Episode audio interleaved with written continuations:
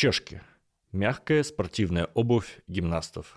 Появилась в Чехии как модификация традиционной чешской обуви э, вермилок э, в XIX веке, а в XX уже попала в СССР, где и получила современное русское название –